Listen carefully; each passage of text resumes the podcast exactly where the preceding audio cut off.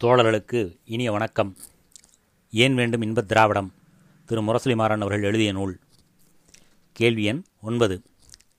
இருபதாம் நூற்றாண்டின் அரசியலில் ஒரு மாபெரும் மாற்றம் காணப்படுகிறது. உலக அரசாங்கம் சர்வதேசியம் என்ற முறையிலேயே எல்லோரும் எந்த பிரச்சனையையும் ஆராய்கின்றனர். இந்நிலையில் சின்னஞ்சிறிய திராவிட நாட்டிற்கு விடுதலை கேட்பது குறுகிய சிந்தனையை காட்டவில்லையா? பதில். பல நூறு மைல்களையும் பல ஆயிரம் உயிர்களையும் அழித்தொழிக்கும் அணு ஆயுதங்கள் ஏராளமாய் தயாராகிவிடும் இந்த வேளையில் போரை நிறுத்துவதற்கு அறிஞர்கள் வளர் பல வழிமுறைகளை உபதேசிப்பது நமக்கு தெரிந்ததே.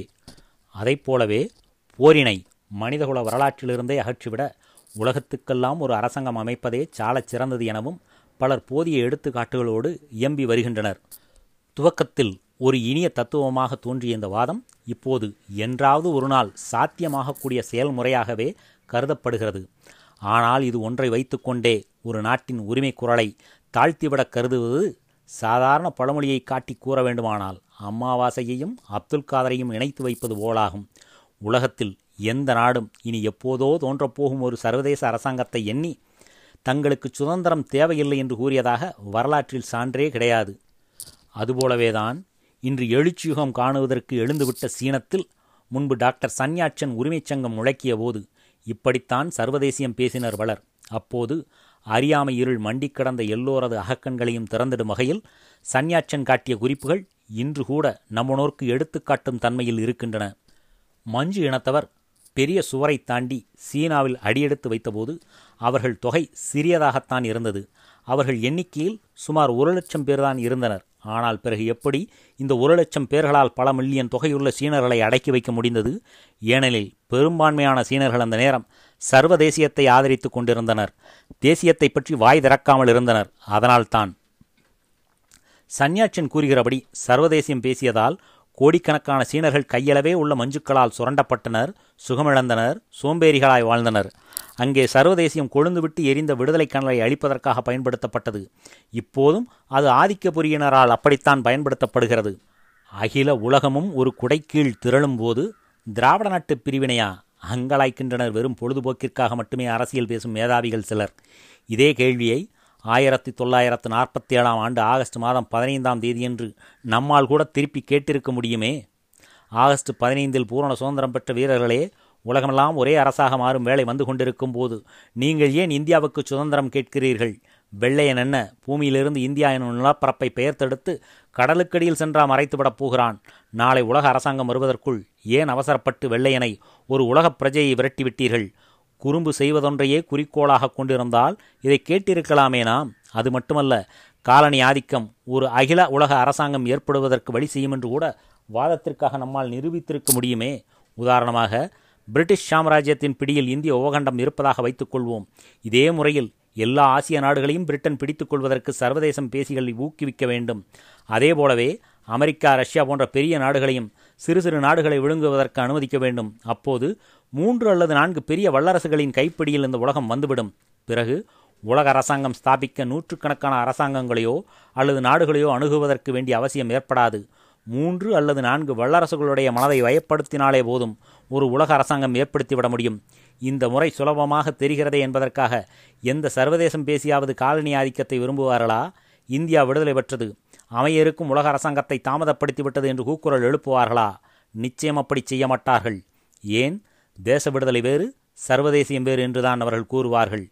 இதையேதான் ஆயிரத்தி தொள்ளாயிரத்து நாற்பத்தி ரெண்டாம் ஆண்டு டாக்டர் சன்யாட்சன் விதண்டாவாதிகளை பார்த்து கூறினார்.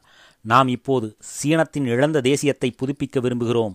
மனித சமுதாயத்திற்காக அநீதியோடு போர் தொடுக்க நம்முடைய நானூறு மில்லியன் மக்களது சக்தியை உபயோகிக்கிறோம்.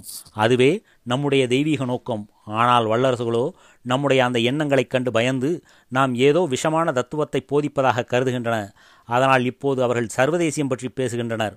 உலகத்தின் நாகரிகம் முன்னேறி கொண்டிருக்கும் போது மனித இனத்தின் பார்வை விசாலமாகிக் கொண்டு வரும்போது தேசியத்தை பற்றியும் தேசிய இனத்தை பற்றியும் பேசுவது குறுகிய நோக்கம் கொண்டதாகவும் நிகழ்காலத்துக்கு ஒத்து வராததாகவும் இருக்கிறது என்றும் அதனால் நாம் அதனை விட்டுவிட வேண்டும் என்றும் கூறுகின்றனர். இந்த தத்துவத்தை நம்பி சீன யுவர்களில் சிலர் தேசியத்தை எதிர்ப்பதாகவும் தெரிய வருகிறது. ஆனால் இந்த வாதம் ஒரு முறை தவறு செய்துவிட்ட இனங்கள் பேசக்கூடிய வாதமல்ல. ஒரு முறை தவறு செய்துவிட்ட இனமாகிய நாம் நம்முடைய தேசிய விடுதலையையும் சமத்துவத்தையும் பெற வேண்டும். அப்போதுதான் நாம் சர்வதேசியம் பேசுவதற்கு லாயக்குள்ளவர்களாக ஆவோம். சன்யாட்சன் கூற்றுப்படி ஒரு தேசிய இனத்தின் உரிமை போராட்டத்தால் கிடைப்பன பூரண விடுதலை இதர நாடுகளுடன் சமத்துவம்.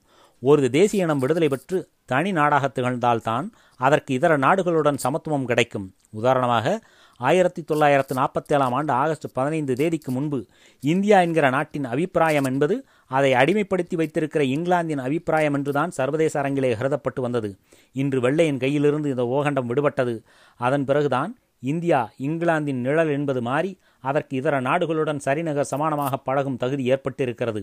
அதை விட்டு தேசிய இனங்களின் சுயாட்சி பிரச்சினைக்கு ஒரு முடிவு காணாமல் அகில உலக அரசாங்கம் ஒன்றை ஏற்படுத்துவது என்பது மறைமுகமாக ஒரு புதிய காலனி ஆதிக்கத்தை தேசிய இனங்களை அடக்கி ஒடுக்க நினைக்கும் ஆதிபத்தியத்தை ஏக மனதாக ஆதரிக்கின்ற பிரச்சனை போல் ஆகிவிடும். அகில உலக அரசாங்கம் பல தேசிய இனங்களை அடக்குவதற்காக ஏற்படப் போகின்ற அமைப்பல்ல. அதனால் சர்வதேசியம் பேசுகிறவர்கள் முதலில் செய்ய வேண்டியது தேசிய இனங்களுக்கான உரிமைகளை வாங்கித் தர வேண்டியதுதான். அதனால்தான் டாக்டர் சன்யாச்சன் அழுத்தம் திருத்தமாக கூறினார். சர்வதேசியம் என்பது தேசியத்திலிருந்து தான் முளைத்தெழுகிறது. சர்வதேசிய கொள்கைகளை பரப்ப வேண்டுமென்று நினைத்தால் முதலில் நாம் நமது தேசியத்தை பலமான முறையில் ஸ்தாபிக்க வேண்டும். தேசியம் பலமான முறையில் வேரூன்றுவதற்கேற்ற நிலைமை ஏற்படாவிட்டால் சர்வதேசியமும் பிறகு நன்றாக பிரகாசிக்க முடியாது. ஆக இதிலிருந்து தெளிவாவது என்னவெனில் தேசியம் என்பது தலைக்குழந்தை. இது பிறந்த பிறகுதான் கடைக்குழந்தையாகிய சர்வதேசியம் பிறக்க முடியும். இன்னும் சொல்ல வேண்டுமானால் தேசியம் என்பது அஸ்திவாரம். சர்வதேசியம் என்பது அதற்கு மேல் எழுப்பப்படும் கட்டிடம். தேசியம் என்பது கோபுரம். சர்வதேசியம் என்பது அந்த கோபுரத்தை அலங்கரிப்பதற்காக வைக்கப்படும் கலசம். தேசியம் என்பது அரிச்சுவடி. சர்வதேசியம் என்பது திருக்குறள். அரிச்சுவடியை கற்றுத் தேர்ந்த பிறகுதானே நம்மால் திருக்குறளை படிக்க முடியும்? அதைப் போலத்தான் தேசியத்தை பற்றி தெரிந்து கொண்டு முதலில் சொந்தத்தில் ஒரு நாடு பெறுவோம். பிறகு அகில உலக தேசியம் பெறுவோம். இதுதான் சன்யாட்சன் போன்ற விடுதலை வீரர்களது அசைக்க முடியாத கருத்துக்கள். அந்த கருத்தினையேதான் நாங்களும் அழுத்தம் திருத்தமாக கோடிட்டுக் காட்ட ஆசைப்படுகிறோம். முதலில் தேசியம் பிறகுதான் சர்வதேசியம். உலகம் இன்று சர்வதேசியம் பேசி ஒரு உலக அரசாங்கத்தை ஒப்புக்கொண்டு அமல் நடத்துவதற்கு பக்குவப்பட்டு விடவில்லை. அதனால் தான் பண்டித நேரு கூட அகமத் நகர் கோட்டையிலே சிறைக்கைதியாக இருந்தபோது எழுதிய இந்தியாவின் கண்டுபிடிப்பு எனும் நூலிலே குறிப்பிட்டிருக்கிறார். நவீன விஞ்ஞான முன்னேற்றமும் சர்வதேசியம் பற்ற பேச்சுகளும் நிலவி வந்தாலும் கூட நிறவேதமும் மற்றைய பிரித்து வைக்கும் செயல்களும் சரித்திரத்தில் முன்பு எந்த காலத்திலும் காணப்பட்டதைப் போலவே இப்போதும் அதிகமாக இல்லாவிடினும் அதே அளவில் காணப்படுகின்றன என்பது தெளிவாக தெரிகின்ற உண்மையாகும். ஒரே உலகம் பற்றி கூறுகிறார்கள். ஆனால் அதே நேரம் தென்னாப்பிரிக்காவிலே ஒரு உலகப் பிரஜையான கருப்பனை இன்னொரு உலகப் பிரஜையான வெள்ளையன் பக்கத்தில் நெருங்குவதற்கும் அனுமதி தர மறுக்கிறான். அவனுக்குள்ள அடிப்படை உரிமைகள் அனைத்தும் இல்லை என்று மறுக்கிறான். உலகம் சர்வதேசியம் நோக்கி சுழன்று கொண்டிருக்கிறது என்பதற்கு இதுவா பொருள்? அல்ல அல்ல. உலகம் இன்னும் ஒரே ஒரு சர்வதேச அரசாங்கத்தை ஏற்றுக்கொள்வதற்கு பண்படவில்லை. அதற்கு இன்னும் எத்தனையோ ஆண்டுகள் வெடிக்கும். பல நூற்றாண்டுகளானாலும் நாம் ஆச்சரியப்படுவதற்கில்லை. இனிமேல் எப்போதோ ஒரு நாள் தோன்றவிருக்கும் ஒரே உலக அரசாங்கத்திற்காக திராவிட நாட்டுப் பிரிவினையை நாம் ஏன் தள்ளி போட வேண்டும்? இன்று சுதந்திர திராவிடத்தை பிரித்து கொடுக்கட்டும். நாளையே சர்வதேச அரசாங்கம் ஒன்று உருவாகுமேயானால் நாளையே அகிலத்தின் மற்ற நாடுகளும் அதன் அங்கமாக மாறுமேயானால் நாமும் உறுதியளிக்கிறோம். சந்தேகம் இருந்தால் அந்த ஷரத்தையும் சேர்த்து எழுதியே பிரிவினை பத்திரத்தில் கையெழுத்து போட்டு தருகிறோம். இதர நாடுகளுக்கு முன்பாக திராவிடம் தனது எல்லைக்கோட்டை அழித்துவிட்டு உலக அரசாங்கத்தோடு ஐக்கியமாகிவிட தயாராக இருக்கிறது. அது எந்த காரணத்தை கொண்டும் சர்வதேச அரசாங்கம் அமையப்போவதை தடுத்து நிறுத்திவிட முயற்சிக்காது. அதை ஒப்பும் மனப்பூர்வமாக ஒப்பும் அதன்படியே நடக்கும். இதையேதான் அறிஞர் அண்ணா அவர்களும் கழகத்தின் ஏனைய முன்னணி வீரர்களும் ஆயிரம் ஆயிரம் மேடைகளிலே எடுத்து எம்பி இருக்கிறார்கள். இதற்கு பிறகும் சர்வதேசியத்தை திராவிட பிரிவினைவாதத்திற்கு முட்டுக்கட்டையாக உபயோகிப்பதில் நிச்சயம் அறிவுடைமை இருக்க முடியாது என்பதுதான் புலனாகின்ற உண்மை.